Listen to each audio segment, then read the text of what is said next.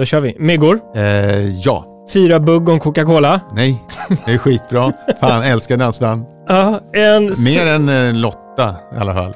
Hon gillar inte dansband. Hon gillar inte den Lotta? Nej, Nej okej. Okay. Ja, bra. Mitt namn är Staffan Gustafsson. Välkommen till Utforska vården med doktor Mikael.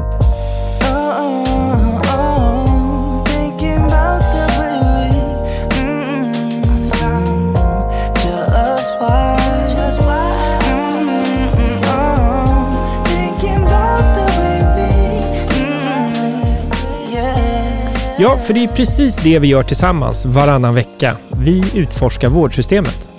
Och jag hoppas att vi tillsammans kommer lite, lite längre för varje vecka som går. Men kära lyssnare, vi gör ju inte det här ensamma.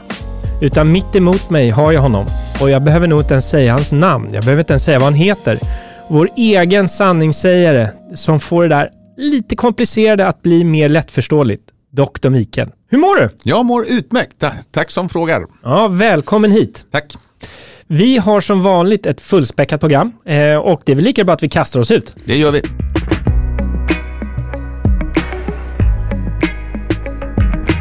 I dagens avsnitt pratar vi om den nya injektionslagen som infördes igår. Jag kommer att intervjua Ronny Pettersson som är en expert inom ämnet. Första området vi ska prata om nu är ett väldigt aktuellt område för att det kommer ske vissa lagförändringar inom det och det är inom estetik. Och varför tror du att estetiska behandlingar ökar så pass mycket som det gör? Alltså fokus på hur vi ser ut blir viktigare. Det här är en kulturell fråga eh, och för många människor så blir det väldigt viktigt hur man ser ut helt enkelt. Det är en del av våran tid. Vet du vad som trendar just inom det här området nu? Vi har ju väldigt många kunder inom det här segmentet som jobbar med estetiska ingrepp. Vet du vad det är som är populärast just nu? Ja, vad gäller operationer vet jag ju det. Sen så, det är ju bröstoperationer framför allt och sen så är det naturligtvis eh, botox och injektionsbehandling. Men den informationen jag har fått så att det som är mest populärast nu, och det är en ganska helt ny förteelse och det har ju lite med den här pandemin vi lever i, att allt fler personer har digitala möten. Ja. Så att det man fokuserar på, det man vill förfina nu, det är att många gånger som har bra datorer med hög upplösning i kameror och så vidare. Exakt. Och då ser du hur det ser ut själv i ansiktet. Så mm. fokus nu, det är kamera, det som syns i det digitala mötet. Därför jag säger att hängade ögonlock och rynkor och så vidare. Så att exakt. Det, det, nu ser man sig själv. Ja. Och det, är just det, och det behandlas med injektionsbehandling och botox. Som är egentligen ett, ett, ett, en felaktig benämning. Det heter ju botulinumtoxin. Men botox är ju som Volvo och Saab, det är ett egen märke då. Men det, är ju, det använder man ju för att släta ut rynkor och vanlig sån här hyaluronsyra då, fillers, som kan man säga fyller huden underifrån istället. Och då får man mindre rynkor på det sättet. Men botox, är inte det ett nervgiftigt i grund och botten? Ja, verkligen. Det är världens giftigaste ämne. Ja, men eller hur? Botulinumtoxin. Uh-huh. Så det räcker ju med ungefär ett halvt kilo för att döda hela mänskligheten. Och, och det botar inte bara fåfänga. Det kan man mm. väl även använda i behandling typ mot migrän och sådana saker också? Oh ja, det, områdena är stora och det finns en, en massa. Allt ifrån migrän som sagt till eh, muskelspasmer, spastiska tillstånd vid cerebral pares, de, defekta Eh, ansiktsmuskulatur. Det finns svettningar, höll jag på att glömma. Det är en jättegrej. Oj, för svettning. Det visste inte jag. Ja, för hand, händer, armhåla och, och eh, fötter. Så det fungerar utmärkt rätt hanterad. Det är kanske en personlig fråga, men jag är befi- nyfiken. Har du gjort några estetiska ingrepp själv? Eh, nej, men jag har... I, alltså i forskningssyfte då såklart. Eh, nej, precis. nej, alltså om jag inte om jag gjort på mig själv eller om jag gjort den själv. Jag nej. hade en skitfull vårta i vänster ögonbryn som jag tyckte jag, alltså i ögonbrynet sen ja. ett, en, en, en lever, godartad leverfläck. Som jag, och den producerade väldigt mycket ögonbryn. Så det var stor som en tofs där bara. Så att en, sen, sen, efter fyrtio år var jag trött på den där barnkollegan att ta bort den. Och, så det gjorde han. Eh, annars så har jag ganska god insyn i branschen. Jag har ju sökt åt plastikkirurger i, i, i tio år så att jag vet liksom hur, hur det går till. Men hur ska man då, ponera att jag vill göra något ingrepp av något slag här då. Hur vet jag vad jag ska gå till? Ja, det gör du ju inte, men då får man ju gå till, alltså då legitim- se till att det är legitimerad och att, att du inte kör hemma i garaget, vilket inte alls har varit ovanligt. Man extra, när kollegor är extra knäck liksom så. Och, men så att man bör vända sig till kvalificerad och legitimerad personal. Men det finns ju ingen eh, lista att, liksom där de är, är, är rankade eller någonting sånt där, utan då får man gå på hörsägen eller på kommentarer då. För det är ju faktiskt så till er lyssnare att Sverige har ju varit en av de få marknader i Europa där det här har varit helt oreglerat. Så i princip ja. får vem som helst utföra både fillers och botox. Ja. Men det blir ändring på nu. Vi kommer återkomma det till mm. lite senare. Men ponera nu då att man gör ett ingrepp och det här blev inte så lyckat eller man får komplikationer. V- vad, vad kan man göra då? Kan man söka sig till den traditionella vården för att få hjälp då? Eller vad ska man göra som... Det beror på problemet, men det här ska man ju ha tänkt till redan innan. Om du nu åker till exempel, jag har ju ingenting mot baltiska staterna, eh, men där finns det då billigare plastikkirurgi till exempel. Man får samma eh, ansiktslyft eller bröstlyft eller magreduktion eller för, för, för sextio procent av pengarna. Mm. Då är en del benägna att göra det och då kommer man till uppföljning när det inte blev som man tänkte och då blir ju den nästan till noll. Mm. Så om någon skulle fråga mig vad jag tycker, så var och en får ju, om man gör det säkert och sådär, men, men jag skulle inte rekommendera någon anhörig, om jag uttrycker mig så då, att söka annan vård än här hemma. Mm. Därför att uppföljnings, uppföljning är ju viktig i all sjukvård, inte bara mm. det estetiska. Men man har ju ingen chans alltså om man inte är på plats och man ska pendla och åka. Och det blir inte alls på samma sätt, så de tar inte lika stort ansvar för den enskilda patienten. Mm. Så jag skulle hålla mig hemma helt. Det låter lite som jag pratar i Jag bara tror att svenska doktorer är bättre än alla andra. Det tror jag inte. Men det är ju systemet runt omkring. Du har ju hela skyddsnätet här, ja, om olyckan ja, skulle vara framme. Ja, precis. Och, och då kan man ju fråga sig, vad, vad kan man göra? Eh, låt mig ta ett exempel då. Du har opererat in eh, två eh, silikonproteser i brösten och sen får du en infektion eh, i tre till fyra procent av fallen. Då går man tillbaka till sin eh, läkare som har gjort det där och ber att han, fixar, han eller hon ska fixa det där. Och är det akut då eller du har en infektion? Och den personen, det är fredag kväll och den, det är stängt. Vad gör du då? Alltså om du har feber, då är det risk för blodförgiftning. Mm. Det är självklart att vi inom vanlig sjukvård kan hjälpa till. Då tar vi bort främmande material mm. och då blir det inte så snyggt. Nej. Men vi f- fokuserar ju bara på liv då förstås. Mm. Och den hjälpen får man och den har man rätt både, den behöver man inte ens kräva tror jag. Men däremot så kommer det kirurgiska resultatet haverera totalt. Mm. Och sen så är det väl lite så också att inom vissa, ponera att göra en så här gastrobypass, eller vad heter det? Ja. Eh, när man krymper magsäcken, då kan man få bli remitterad till en plastikkirurg för att då medicinskt ta bort överflödig hud och så vidare. Ja, det kan man bli. Ja. Det, det är ju liksom... rä- eller du har varit med i en trafikolycka till exempel. Ja, ja precis. Men det är ju inte det vanliga, utan det, vi vet, det här är ju någonting, det här ska till de som man reducerar vikten väldigt mycket. Det, kom, det är inte en fråga om, om det behövs, utan det är när det behövs. Mm. Och det här är också, det här är en annan diskussion, men man kan ju bara lyfta lite på locket och säga att när man bestämmer sig för en, en gastric bypass eller, det finns olika slivmetoder och allt sånt här, så inbegriper det oftast två eller tre operationer, inte mm. en. Mm.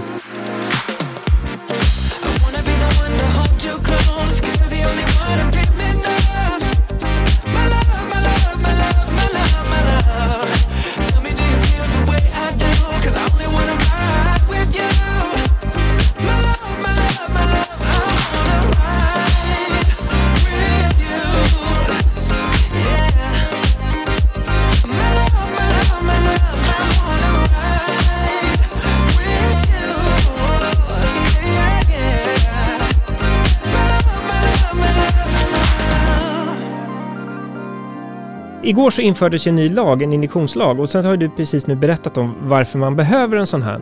Men nu blir jag nyfiken om, mycket av injektioner det handlar ju om då botox och det, eller filler som fyller. Men det, botox, hur kom så att vi, det ens finns? Eh, ja, det, alltså, det är ju ett gift som framställs av en bakterie, Clostridium botulinum. Eh, och sen har man sett att hur extremt giftigt det är. Det, jag tror det är det giftigaste ämne som finns. Och då har man eh, injicerat det där.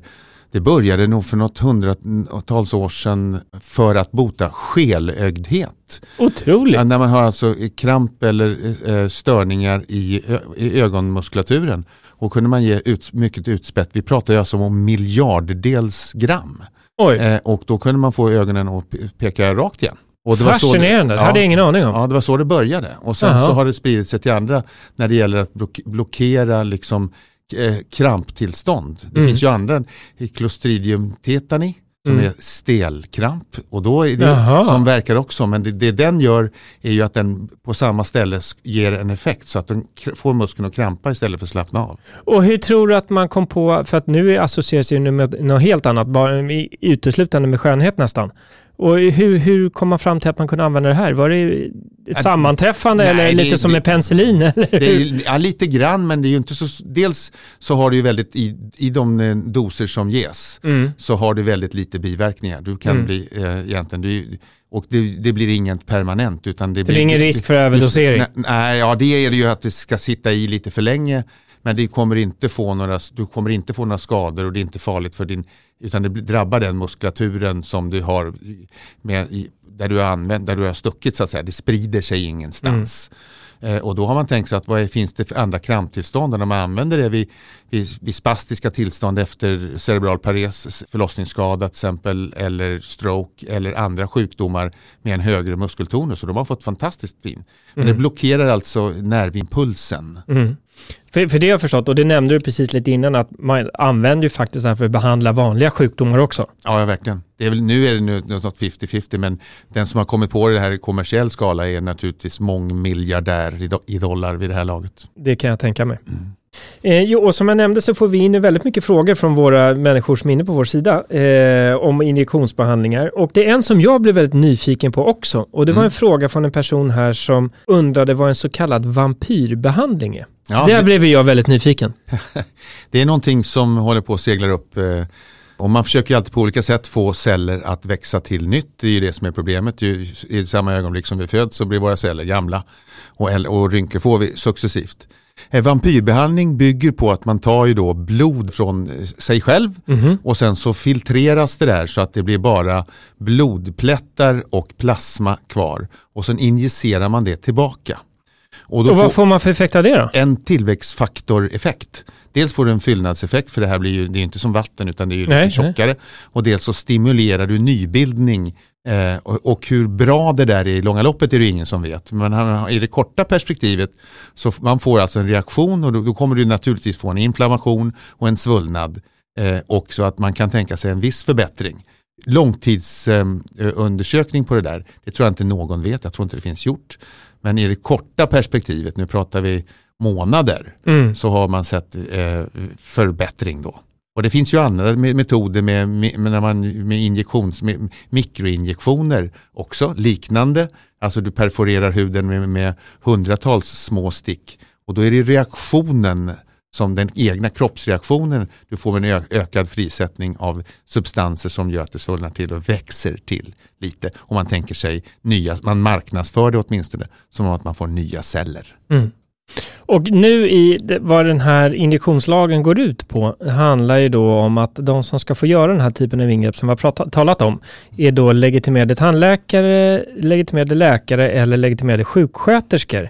Men varför, vad är det för skillnad då? För vi har ju vant oss med att man kan vara licensierad, man kan vara diplomerad och man kan vara legitimerad. Vad är skillnaden på de här olika klassificeringarna? Alltså diplomerad och licensierad, det betyder ju att du har ett diplom och du har varit, gått med någon kurs. Det, för det första, det är väl den lägsta graden. Det säger ju ingenting om hur du har klarat kursen. Du har varit där. Mm. Eh, och sen så är det en licens. Då har man genomfört den på någon form av nivå. Men en legitimation, då finns det ju en kunskapskontroll och en myndighet som kan kontrollera det du utför, att det är på rätt sätt och att det följer vetenskap och beprövad erfarenhet. Mm. Så att egentligen då så är det allt annat än att utsätta sig för någonting annat än det som utförs av legitimerad personal, tycker jag inte är aktuellt. Och det är lite så som vi har valt att dra gränslinjen för alla som är med på vården punkt se. Det är att oavsett om du jobbar inom psykisk ohälsa eller om du jobbar inom skönhetsgrepp och så vidare, är att alla kliniker som är hos har legitimerad personal. Ja. Av den enkla anledningen som, som jag har förstått det, det handlar ju också om ett patientsäkerhetsperspektiv. Ja, väldigt mycket. Att det omfattas då, om jag har förstått det rätt, av patientlagen bland annat sidan. Ja. Och man måste ju ha en säkerhet och en uppföljning. Och när, man kan ju sticka nålar både här och där. Eh, Men när det går snett, när det inte blir som man har tänkt sig, vad gör man då? Vilken kunskap har man? Ja, det vet jag inte. Jag, jag sticker mest. Mm. Eh, nah.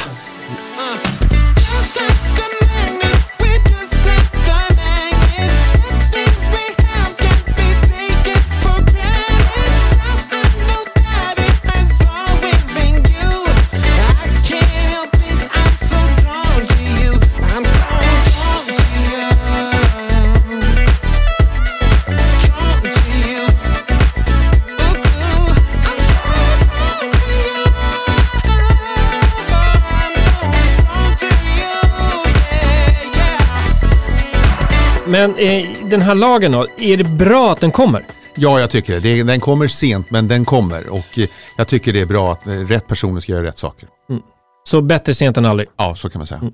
Och sen så är ju faktiskt, det som är bra nu med att de här personerna som gör det här legitimerade, för de lyder ju faktiskt under en tillsynsmyndighet. Eller hur? Precis, så är det. Där du som patient, om du tycker att det, att det saker och ting inte har gått som det ska, eller att de gör en lex Maria och anmäler sig själva, så har vi faktiskt Ivo, ja. eh, som är en förkortning mm. för... Inspektionen för vård och omsorg. Precis.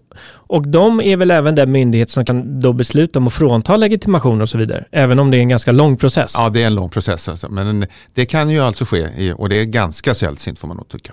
Så de, de fyller, är det Länsstyrelsen som gör det med körkort? Så att de har samma funktion, ja, ja. Fast inom vård. Ja, precis. Socialstyrelsen. Ja. Ja.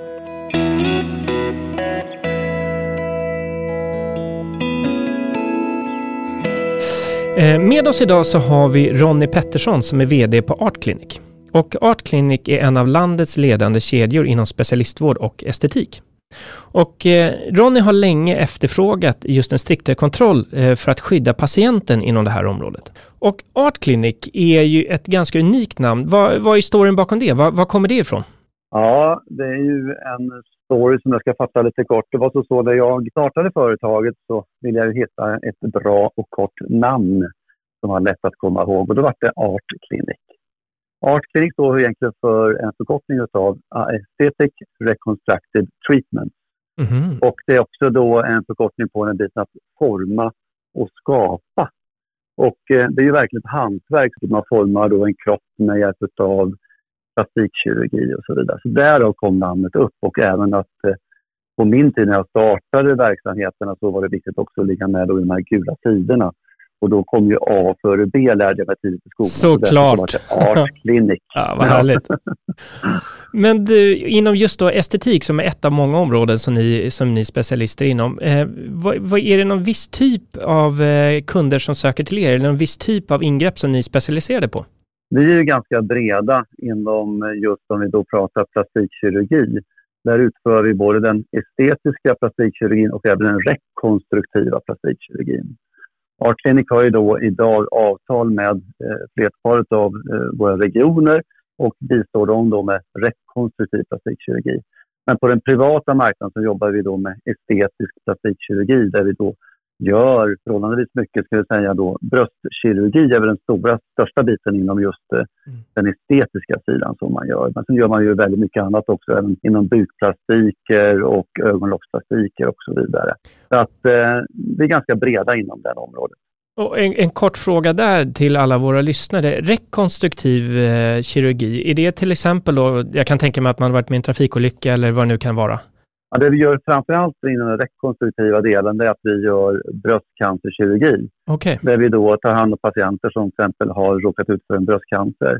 Och då bygger vi upp då ett bröst igen då, med hjälp av plastikkirurgiska tekniker.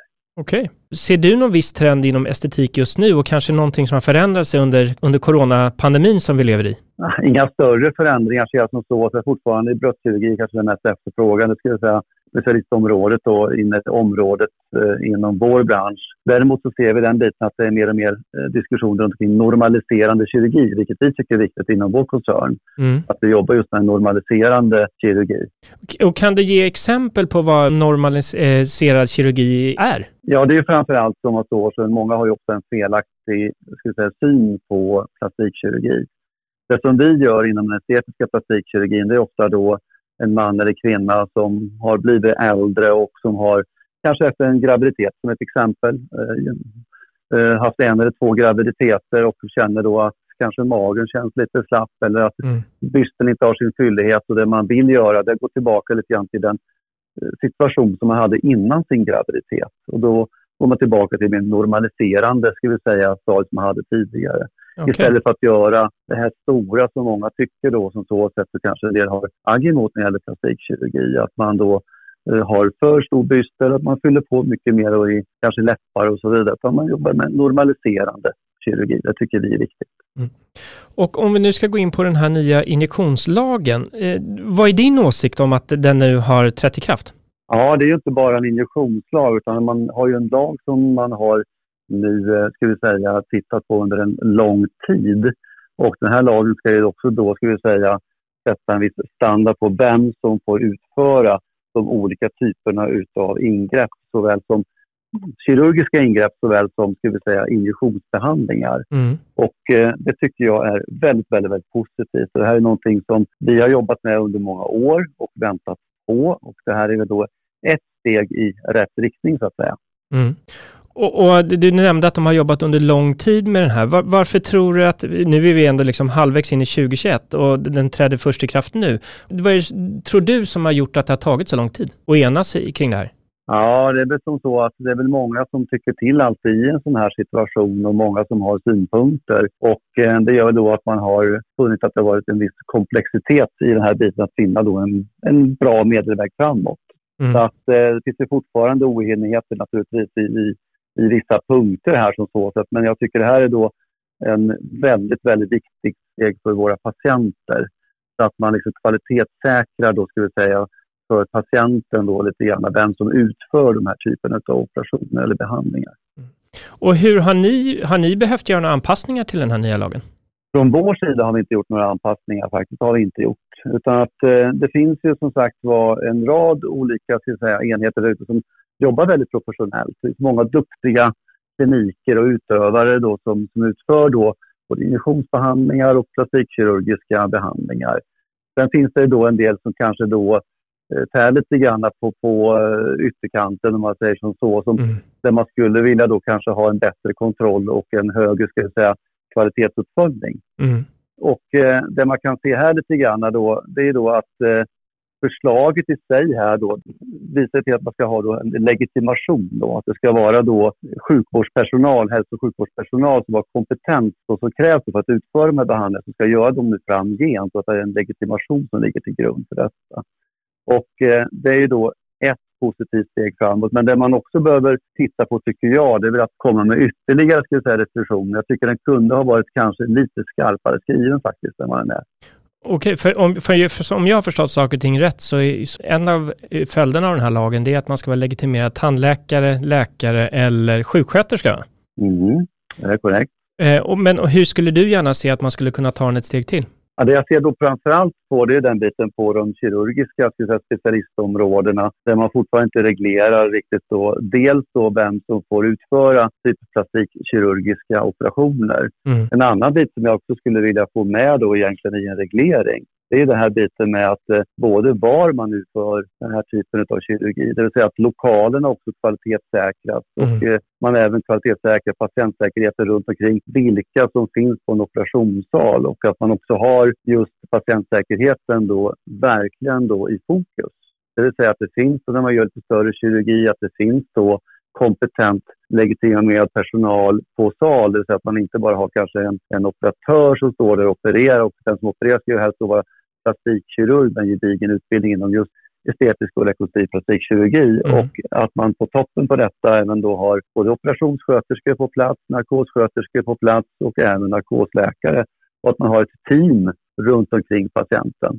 Och nej, att nej. man även... Ja. Nej men förlåt, då kanske det här blev en ledande fråga för jag hade en fråga här, hur, vad kan man förvänta sig som kund när man kommer till Art Clinic? Hur, hur, hur, hur har ni er sätta på personal? Men det låter som du nästan har svarat på det i, i, i den, det tidigare svaret, att ni jobbar i Nej, tid. Men den, personal, den, den personalbemanning vi har alltid på, på en operationssal, det är den biten att vi har ju en standard. Vi har ju då, kommer du till oss och ska göra en plastikkirurgisk ingrepp så träffar du vår plastikkirurg och man gör först en noggrann utvärdering och har en konsultation där man går igenom fördel och nackdelar inför operationen. Här gör man ju också då en bedömning om patienten ägnar sig för kirurgi alternativt att man avråder patienten från att göra en operation. Mm. Och det måste man också verkligen kunna göra. Eh, sen har vi ju inte bara våra plastikkirurg som gör den här bedömningen om patienten är ägnad för den här operationen utan vi har också då narkosläkare hos oss och narkosläkaren är ju ett filter mellan ska säga, plastikkirurgen och patienten och gör ju också då en medicinsk bedömning som är oerhört viktig. Mm. Där man ser igen, tittar på patientens hälsotillstånd och så vidare och även filtrerar bort patienter och kanske även kompletterar med mera prover och mera ska säga, utredningar som behöver göras innan patienten blir uppsatt på en operation. Mm. Och sen på operationssalen så har ju då vi narkossköterskor på plats, vi har operationssköterskor på plats. Vi har en undersköterska på plats Och det gör ju då att vi har ett väl inarbetat team som innehar då, ska vi säga, en rutin på hur våra rutiner fungerar på operationen. Och vi gör ju stora volymer, så vi gör frekvent de här operationerna. Mm. Och då blir man ju också duktig på en sak. Och mm. när du sen kommer ut ifrån en operationssal, så är det otroligt viktigt att du också har kompetent personal att ta hand om dig på U V A. Mm. Och U V A är ju där som alltså uppvakningsavdelning. Mm. Mm. Och där ska du också då ha både monitorering av dig som patient. Du ska ha då personal som är kunnig även på U V A och ta hand om dig. Som till exempel som vi har, vi har intensivvårdsutbildad personal, så I V A-personal, även på U V A. Mm. Och sen har vi, vi på toppen på det då ytterligare en avdelning som kallas för vårdavdelning. Och där kan vi då ta hand om patienterna efter operationen och de kan övernatta på kliniken ett eller två dygn, vad som behövs. Mm. Och där finns det personal tjugofyra timmar om dygnet att ta hand om patienterna. Mm. Och det är ju jätteviktigt. Och innan, vi har varit inne lite på ämnet, men innan den här lagen trädde i kraft så har ju olika mm. utövare kallats licensierade, diplomerade och självklart legitimerade. Men kan du bara kort försöka reda ut lite skillnaden? För det, det är många lyssnare som inte vet skillnaden, vad det innebär i praktiken. Ja, det här är ju lite olika naturligtvis. Om man säger då licensierad eller certifierad, diplomerad eller man innehar en legitimation, ja det är faktiskt ganska stor skillnad. Mm. Eh, där tittar vi på sköterskorna då som står som gör de här, framförallt är de som gör injektionsbehandlingar som har olika typer av, ska vi säga, eh, titlar som man använder sig av. Så finns det olika titlar även inom den kirurgiska delen. Mm. Men om vi börjar då med den här biten med licensierad, ja det är ju då någon som har genomgått då en, en behörighetstest kan man ju säga för att mm. få en licens då. Mm. Och eh, då kan man ju alltid fråga sig då, hur mycket kunskap har man runt omkring de här bitarna och hur mycket har man då praktiserat de här bitarna och vem utför den här testen? Så licensierad är ju då en person som alltså genomgått då, jag ska säga då en, en eh, behörighetstest. En certifierad person, ja det är någon som ändå har gått en viss utbildning då och klarat mm. en test och visat att man har uppnått en viss kompetensnivå då inom det här området. Diplomerad, ja då har man ju fått och genomgått en kort utbildning där man får ett diplom. Så det kan man ju få var som helst. Ett diplom säger ju inte så mycket egentligen. Däremot om du har en legitimation, ja, det är ju verkligen ett kvalitetsstämpel då på att personen har den utbildning och den praktiska erfarenhet som krävs för att eh, få ha den här yrkeslegitimationen. Men sen är det också väldigt viktigt att den personen som har en legitimation också gör de här behandlingarna och utför det här med en kontinuitet mm. så att man ska bli duktig på någonting. Och sen har vi även då inom den kirurgiska biten så finns det ju många som kallar sig då för att man då är doktor med en speciell inriktning på plastikkirurgi och så vidare. Och en del kallar sig för estetisk kirurg. Mm. Och det finns ju många olika bitar, men det är ju då att man ska vara specialist i plastikkirurgi som är väldigt viktigt. Mm. Och där har vi ju då vår estetiska förening och plastikkirurgiska föreningar som nu finns i Sverige som är med och kontrollerar de här bitarna. Och det här är ju väldigt viktigt tycker jag att man vänder sig då till en specialist i plastikkirurgi. Och där bör man ju också då faktiskt fråga doktorn hur frekvent och hur ofta gör man de här operationerna. Och jag rekommenderar också ofta patienterna att träffa inte bara en utan kanske minst två plastikkirurger. Mm. För att få en, en, en bedömning runt omkring dina, ska jag säga, tankar och funderingar runt ett eventuellt ingrepp. Och, och hur, för det, då kommer jag osökt in på den här frågan och det är då och hur man som patient kan veta att den som ska utföra någonting på en är just legitimerad. Du nämnde lite att det finns en förening och så vidare, men hur, vad skulle du ge för tips till en person? Ja, men det är ju många bitar. Det är ju väldigt, väldigt svårt. Jag var ju själv en gång i tiden patient innan jag började då mm. med den här verksamheten och Eh, har ju då en, en, en egen erfarenhet där jag tyckte var väldigt viktigt själv och som jag rekommenderar många att göra. Det är för det första att ta reda lite grann på kliniken som man går till. Eh, är det en större enhet eller mindre enhet? Ta reda på vem som äger och driver kliniken, hur frekvent gör de här operationerna, eh, vilka doktorer jobbar där, är det flera doktorer som jobbar där, eh, har det funnits länge? Så är det, sådana bitar är också väldigt viktigt mm. men sen så måste man ju titta på den biten att doktorn i sig är specialist i plastikkirurgi. Då kan man ju även då begära att gå in och titta på Ivo. Vi har ju ja, just det. Ivo som kan göra en bedömning och se den där att du har den specialistutbildningen som du ska ha för att utföra ingreppet. Sen får man ju fråga doktorn och ställa frågor, hur ofta gör de här operationerna? Hur frekvent utför du just det här ingreppet som jag funderar på? Som jag sa tidigare också, att ju mera du gör av en operation, ju, frekvent, ju mer frekvent du gör det, ju duktigare blir du också på att kunna liksom då utföra ingreppet. Så att det är ju, volym är ju väldigt viktigt, och att du har rätt basutbildning och att du har en utbildning som plastikkirurg, det är oerhört viktigt. Mm. Får man, får man fråga där bara, hur många ingrepp gör ni på ett år på era kliniker? Vi gör idag sex tusen sjuhundrafemtio operationer ungefär på våra enheter, och vi är en större enhet idag. Vi omsätter närmare trehundra miljoner, så vi är en mm. väldigt stor enhet, och vi bedriver ju också då inte bara privat vård, utan vi har ju också då avtal med regionerna mm. där vi gör både då eh, ryggkirurgi, ortopedi och även plastikkirurgi mm. där vi då är en underleverantör till regionen.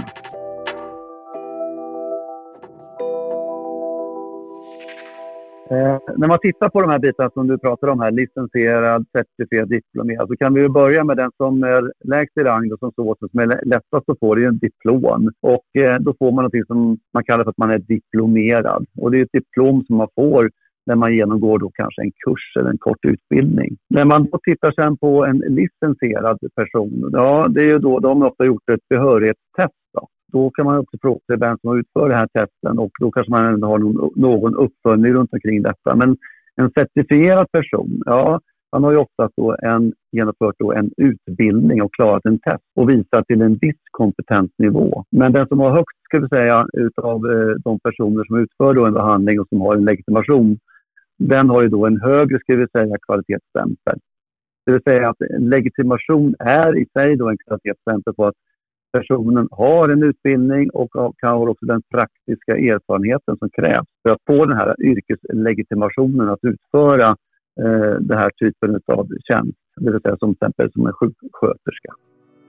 Tack för en bra och tydlig förklaring.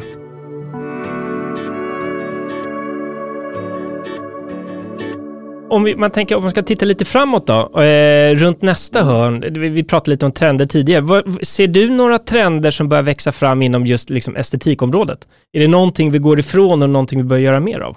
Fortfarande kan vi säga den biten att eh, merparten av det vi gör inom den privata delen av plastikkirurgi är ju fortfarande bröstkirurgi. Det vi ser som kommer mer och mer, det är väl lite grann den biten med fetttransplantationer, att man använder mer och mer sitt eget fett till att kanske använda det då vid en utfyllnad av kinder eller till typ bröstförstoring och så vidare. Men som jag sa, merparten är väl den biten att man går mer och mer till den här normaliserande kirurgin och att man gör pricken över i eh, när det gäller då en behandling. Man, man ska se piggare, man ska se fräschare ut, men det ska inte synas riktigt att man har gjort en, en, en plastikoperation. Och avslutningsvis då, om vi har nu personer som går där och funderar på att göra ett ingrepp eller någon form av behandling, vad, vad tycker du, vad skulle du råda om att liksom ta nästa steg? Nu har jag gått och funderat på den här saken. Vad, gör, vad skulle du råda den personen att göra då? Nej, men jag tycker så här då, att för det första, läs på väldigt mycket. Tänk igenom saker och ting väldigt noggrant. Gör ingenting förhastat. Ta reda på väldigt mycket fakta runt omkring den här operationen som du har tänkt dig att göra. Mm. Läs på om den biten, ta med dig fördelar och nackdelar. Det finns ju oerhört mycket information att få idag, mm. inte minst på nätet. Gå till eh, kanske två, tre stycken kliniker, träffa några flera doktorer, gör en riktig bedömning på vad doktorn säger, hur doktorn eh, kommunicerar med dig och hur mycket han gör de här operationerna. Det vill säga att den specialistläkare då i plastikkirurgi som du går till, att han också gör de här operationerna frekvent. Mm. Och att man också ser till att du har en backup runt omkring dig. Mm. Det vill säga att det finns då personal på plats tjugofyra timmar om dygnet om någonting händer. Att man också kan ha en möjlighet att vara kvar på kliniken efter operationen och att du övervakas och att du har möjlighet att även övernatta på kliniken om du så skulle vilja, vilja det inför din operation. Mm. Men framförallt se till att du går till kliniker som har funnits länge, som har en god och lång erfarenhet, och att du också får eh, avtal, kontrakt och bra information. Och att du också vet liksom, vad har du för rättigheter och vad har du för skyldigheter runt omkring det här ingreppet när du går till den här kliniken. Tack för bra tips och eh, nyttig information. Art Clinic är en av Sveriges ledande specialistkliniker inom plastikkirurgi, ryggkirurgi och ortopedi. De har kliniker både i Göteborg, Stockholm, Uppsala och Jönköping. Eh, stort tack eh, Ronny, vd på Art Clinic, för den här pratstunden. Eh, och jag hoppas att ni alla som lyssnar har fått eh, matnyttig inspiration och vägledning. Stort tack för att du medverkade.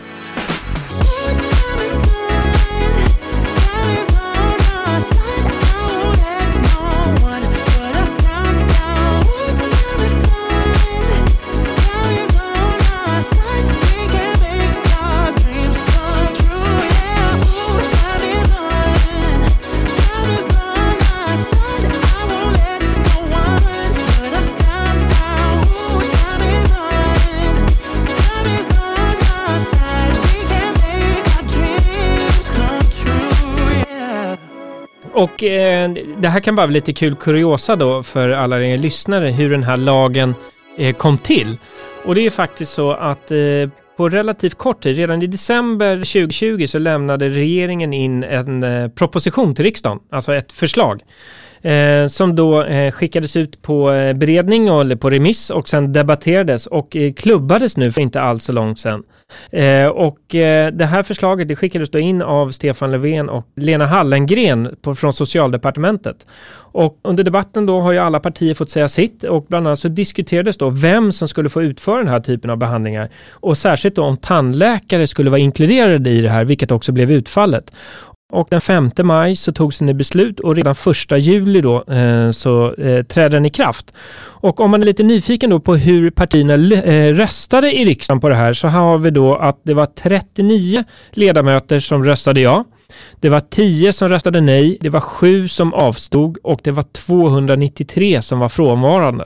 Ja, Sug på den då. Ja, det var märkligt. Eh, jag vet inte om de har någon överenskommelse hur man röstar när man inte är där, men Men det var tvåhundranittiotre var frånvarande. Vad, vad gör våra riksdagsmän? Ja, ja, det där blir jag väldigt nyfiken på, men det kanske, man kan säga, det kanske lämpar sig mer för en annan podd. Men det, det är ändå lite anmärkningsvärt.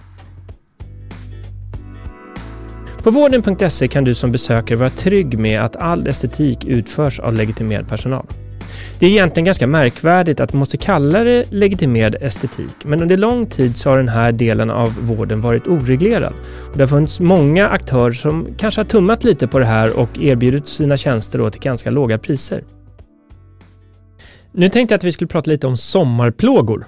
Ah, Eller hur? Ja, precis. Det finns många sådana av lindrig karaktär. Aha, och det är inte bara musik vi talar nu. Nej, nej, nej precis. Men du, och det, går, det, går, det passerar ju inte en sommar utan att vi har sommarplågor. Eh, vilka är våra stora sommarplågor skulle du säga? Alltså det som är plåga, det beror på var man befinner sig och vem man är. Mygga är ju ett be- väldigt litet medicinskt bekymmer. Det är ju en, en obehagsproblematik och lite... Det är obekvämt och sånt där. Och det är, vissa människor eh, belastas inte alls. Och det verkar som om myggorna inte gillar dem. Och det finns ganska lite vetenskapligt stöd för personlighetstyper och sånt där. Det man vet att myggor gillar är ju värme och fuktighet. Eh, inte, eh, och ogillar skarpt solljus. Mm. Eh, så att en, en, en svettig, varm person som sitter med bar hud drar till sig mygg. Så kan man säga principiellt sett. Mm. Sen luktar vi alla olika. Och vi är ju inte speciellt doftkänsliga jämfört med många andra varelser. Så våran, vi har ju en luktblindhet som säkerhet eh, myggorna inte har. Så att deras urval baseras på någonting som vi inte riktigt förstår. Jag fattar. Och nu, nu kommer jag ju på rent spontant här lite sommarplågor. Getingar ser jag som en sommarplåga, ja. Också. Och hur ska man tänka som förälder eller vuxen att inte överföra sin rädsla till barnen? För jag tänkte, mina barn till exempel var inte alls rädda mm. för getingar i början. Vi har en, en svärmor, jag tycker om henne väldigt, väldigt mycket. Men hon är hysterisk när det gäller getingar. Ja. Ja, och vad tror du min dotter tycker om getingar nu då? Ja, hon är, hon är rädd för dem också. För att det, och då, då, det säger ju en hel del om, om man brukar ju bete sig som ens förebilder gör. Ja. Eh, och är det så att pappa är alltid är lugn så är det bra. Och är det så att far, eller svärmor alltid är hysterisk, då är det ju en risk att det där, då måste man ju bemöta det liksom på något ja. sätt. Ja. Beroende på hur gammalt barnet är. Nej, man kan ju skoja om det, men ja. jag tror det kan vara viktigt att tänka på så att man inte för över sina rädslor ja. som vi pratade om tidigare. Ja. Och sen måste man göra klart för sig vad, att man har, förstår vad är jag rädd för. Mm. Är jag rädd för getingar? Nej, det är jag inte. Är jag rädd för några situationer med getingar? Ja, typ två stycken. Den ena är en känd allergi. Mm. Och då ska man ju ha med sig sin EpiPen, var man än befinner sig. Eh, alltså en, vad är det? Det är en förinställd eh, spruta med en viss mängd adrenalin. Då får som, jag lite så här Pulp Fiction-association här. Mm, jaha. Men alltså det, det där är någonting man kan smälla i rakt genom byxorna eller vad, okay. vad du vill. Mm. Så att om det skulle vara en allergisk reaktion så är det, då, då stävjar man den. Mm, jag förstår. Och nummer två är ju förstås en öppnad burk med öl eller läsk som står på ett bord. Man ser inte ytan, man vet inte vad som är där i. Utan mm. är det då en geting som har sökt sig till den här söta drycken och du tar den och dricker den, då sväljer du den och så biter den dig i i luftstrupen nästan, i svalget. Och då kan en vanlig icke-allergisk reaktion bli så besvärlig att man får svårt att andas. Kan man få göra en sån här, vad heter det, In, eh, intubera eller vad heter det? Ja, ja precis. Men, men, det, men det, är ingen, det är ingenting man gör själv? Nej, nej. Absolut inte. Bra. Så bara kolla här. Ja. Eh, men nu har vi nämnt mygg. Vad, har du för andra, vad ser du för andra stora sommarplågor? Alltså jag är ju på västkusten så att det blir ju en hel del med maneter som är problematik. Och inte det... sådana som maneter? Nej, inte som maneter utan andra maneter. Och de här maneterna behandlar man med kontokort. Jaha, hur då? Ja, precis. Man ser till du blir att man... jättenyfiken. Ja, man har ett välfyllt kontokort eller en rakhyvel. Och man skrapar bort det. Man alltså... Ja, tentaklerna ligger ne- på huden. Det, det finns kvar några nässelceller, ne- nematocyter heter de. Så, och de finns kvar på huden och då skrapar man bort det. Det går ju att raka bort också. Men det är, vanligtvis har man ju mer... Eh, kontokort med sig en rak eh, attiraljer och då tar man och häller vanligt vatten och det spelar ingen roll om det är varmt eller kallt eller sött eller salt eller om det är urin, det behöver inte vara... Nej men det var det jag tänkte ja, fråga ja, för det är nej, väl man har hört att ja, det, det ska ju fungera. Ja, nej det gör det inte. Nej, ingen men, golden shower. Nej det gör det inte. Men eh, det är ju, det ska ju folk veta att det är ju är sterilt. Så aha. Urin är ju fullständigt ofarligt. Det är ju aha. äckligt men fullständigt ofarligt. Eh, så att, eh, men man tar vanligt vatten och skrapar bort det här och då kan man okay. och sen därefter så kan man köra med eh, till exempel sylkinsalva, emlasalva sånt mm. där eller möjligen kortison, hydrokortisonsalva. Mm. Och sen så kan vi vara ganska trygga med för nu är det många som kommer göra hemester här i sommar ja. Att det finns ju egentligen ingenting som är speciellt giftigt i Sverige. Ja, det finns eller? En sak. Det finns någonting som är fruktansvärt giftigt. Vad är det då? Orm. Ah. Och huggormen är ju det, bland det giftigaste som finns. Så det, den, den har man respekt för och det är där, så det vill jag... Ja men, det, ja, men bra, mm. för i, ja. i, då kanske jag invagar din falsk trygghet ja, att, ja. Att det är bara Australien man dör av djur. Ja, ja, nej, precis. Nej, oh, nej det, världens farligaste djur är ju, är, är ju en mygga ja. eh, så, som sprider malaria då. Men, eh, eh, men huggormen ska man ha mycket stor respekt för. För att det är inte bara, det leder, kan leda till mycket svåra efterföljningar, nervskador... Eh, Jag har ju haft några sådana patienter som när till exempel blir biten i armen, när armen blir lika stor som resten av kroppen. Oj. Ett neurotoxiskt och vi har andra hemska historier. Vi har ju en historia som var, vi hade en liten pojke som kommer in och han hade cyklat omkull och blivit um, brutit foten. Mm-hmm. Och han blev opererad och gipsad och var i chock. Oerhört dålig och vi, ingen kunde begripa vad det var för fel eh, på, på honom. Alltså han var han, knappt och blå... Och vi hade på intensivvården, han var riktigt risig. Av med gipset igen och titta. Då hittar man två märken.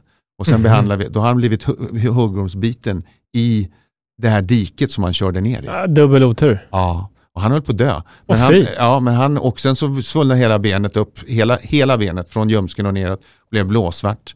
Eh, och eh, sådär, men det, det hämtade sig faktiskt. Mm. Men man kan få svåra nervskador till följd av det ökade trycket alltså, så, mm. så att man...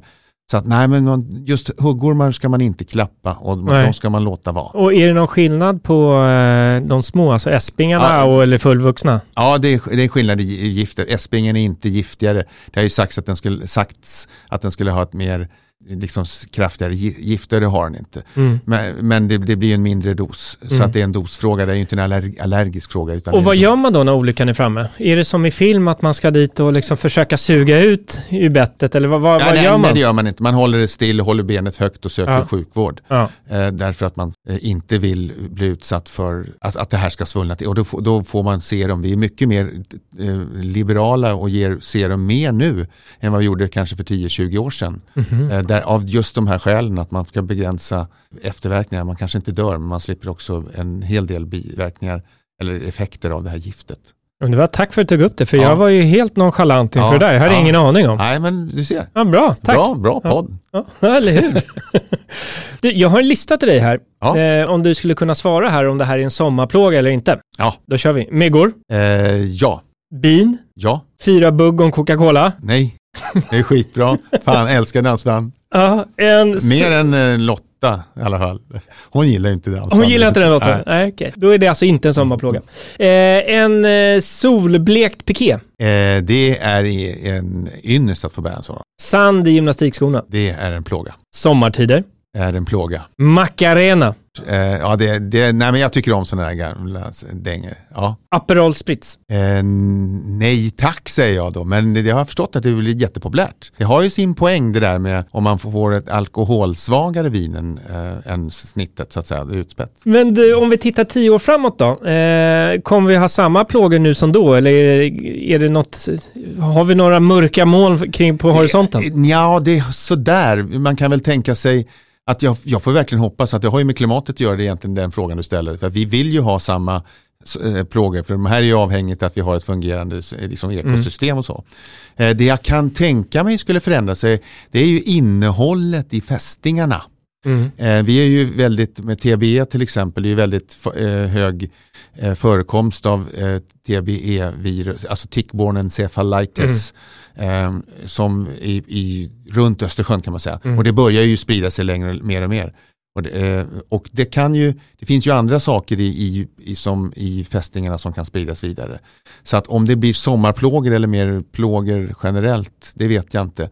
Men eh, jag hoppas egentligen att vi har samma som nu. Och då kanske vi vet lite hur vi ska mota bort de här också, så inte de här ja. ryska superfästingarna eller vad ja. Aftonbladet skrev om förra ja. året. Ja, ja de på... finns. De ja. finns. Ja, jag har plockat tre fästingar ja. på ungarna redan nu. Ja.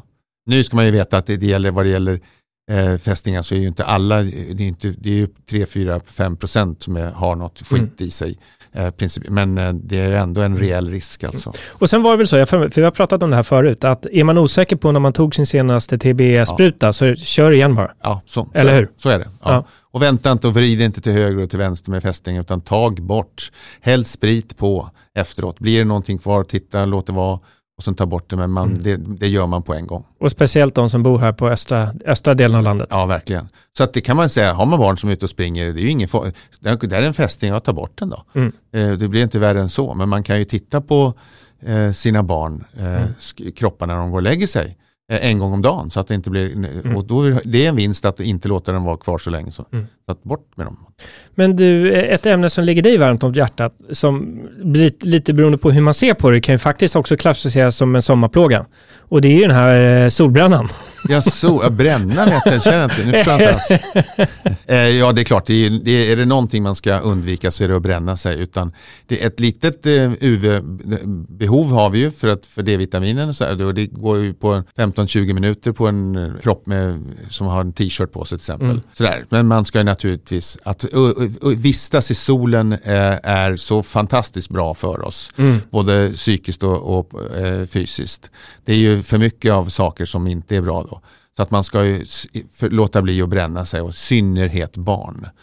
Och det är jag ju den första att tillstå. Så att det bästa solskyddsfaktorn är kläder. Andra, det var ju nyligen en genomgång av olika solskyddsfaktorer såg jag.